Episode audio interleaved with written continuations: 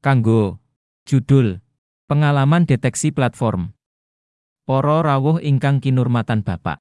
Aku mikir babagan ide ing ngisor iki kanggo ngembangake aplikasi kanggo wong sing lara penurunan kognitif lan demensia Alzheimer. Kaya sing dingerteni, pasien sing nandang penyakit sing karakteristik utama yaiku penurunan kognitif, Alzheimer utawa penyakit liyane sing ana demensia, mboko sithik ilang akeh kapabilitas kayata memori jangka pendek utawa fungsi saben dinane. Gagasan kasebut yaiku nyiapake piranti lunak utawa sistem sing bakal dirancang kanggo wong ing kahanan iki. Tantangan kasebut yaiku kanggo musatake sistem kaya kabeh piranti lunak utawa sistem sing digunakake dening wong. Lan liwat sistem intelijen buatan mekanisme operasi bakal luwih gampang lan luwih gampang penyakit terus maju.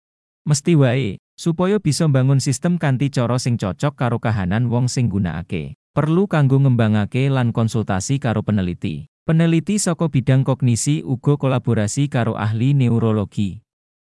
Tujuan sistem kasebut, mesti wae, ngidini wong sing digunakake nggunakake komputer kanggo macem-macem tujuan lan demensia supaya ora ilang akses menyang sistem sing wis digunakake sajrone pirang-pirang taun. Sangga ningkatake kualitas urip kanthi signifikan. Nanging akeh akibat saka gejala penyakit kasebut dhewe. Nganti saiki ide kasebut dhewe.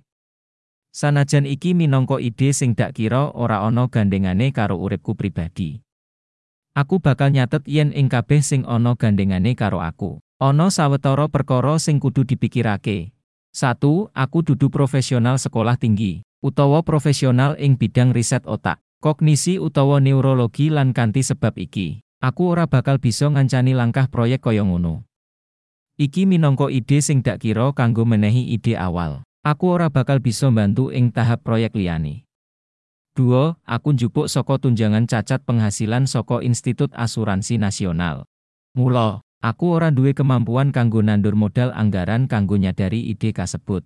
Iki lan liya-liyane. Amarga keruwetan kahananku, asumsi sing dhuwur banget ora bakal nulungi.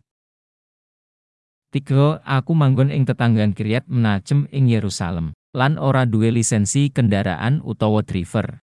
Amarga kahanan kesehatan lan finansial, ora ana cara sing bisa ditindakake nalika nggawe lisensi driver utawa tuku kendaraan.